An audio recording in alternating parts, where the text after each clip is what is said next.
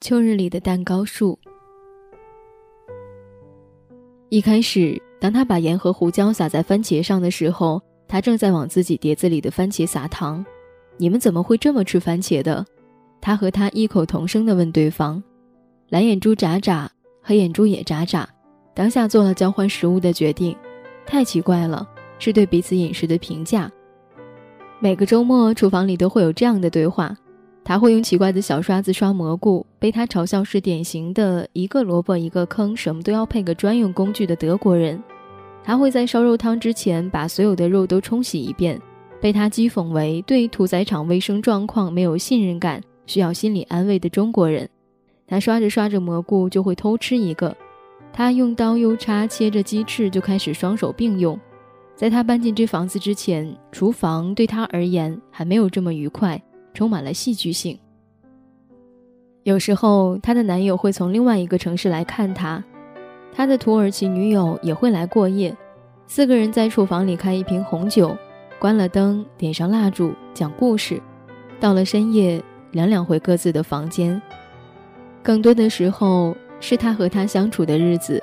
同住是很简单的关系，不需要怎么深刻的相处，不过吃喝玩乐。然后所有账单平分，有时候看书忘了时间，就叫一份披萨，两个人分了吃。《加勒比海盗三》上映，学生优惠票偏偏不在周末，就两个人一起去看，分一罐爆米花。无聊的时候一起看电视里的球赛，手里拿一瓶啤酒，看着看着就歪在了地上。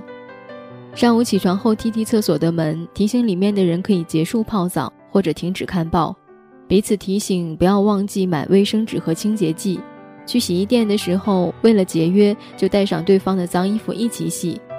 在对方忘记的时候，关上走道里的灯，一起刷墙。厨房奶黄色，起居室橘黄色，他的卧室米色，他的卧室红色。关上门，谁都不打扰对方。忙起来，早出晚归，几天都见不到对方。高兴时候，他会弹弹贝斯。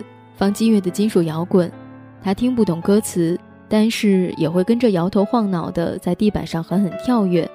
一起等十点之后邻居来抗议。孤独时候，他会在黄昏的时候坐在阳台上，迎着夕阳弹吉他，唱寂寞在唱歌，轻轻的，狠狠的。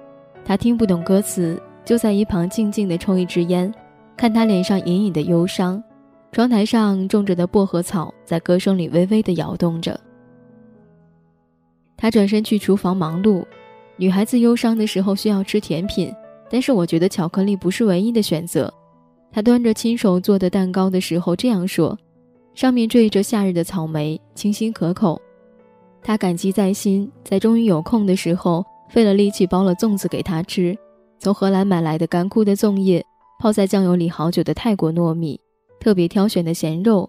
虽然最后的成品味道不那么正，也算是中国特色的食物。他告诉他，在上海，他最喜欢的是吃蛋黄粽，因为他喜欢惊喜。每次吃蛋黄粽，都期待着咬到蛋黄的那一刻，每一口都充满期待，每一口都无比美味。夏季过后，他毕业搬走，搬走的时候，他在北欧的某处旅行，连道别都是用短信。他有了新同住者，一个德国女孩，同住是很简单的关系，他也不觉得生活有什么变化。有一天收到了他的明信片，上面居然是上海的东方明珠电视塔。我在毕业旅行，这里街边小摊的菜都比你做的好吃多了。不过我吃到了你说的叶子里的蛋黄糯米团，果然不错。可是我为什么觉得你做的糯米团却比这里的好吃呢？我现在有东西要给你，请你去植物园六号区的树下领取。如果你又想唱歌，可以去那里唱。他坐了车去到植物园，六号区四下无人，只有树。一阵风吹来，有香气。他转了一圈，抬头看见满树都是微微发红的树叶。他想起这里他们来过，等电影开场前无聊的时候一起来散过步。那时他说，这些树叫做蛋糕树。他笑，为什么叫蛋糕树？到了秋天，上面都结蛋糕吗？差不多吧，它们的叶子会发红。渐渐卷起来，这种时候会有微微的香气，就像刚刚烤好的蛋糕一样。真的，等到秋天你就知道了。这是他要送给他的蛋糕，他还想守候他偶尔的忧伤。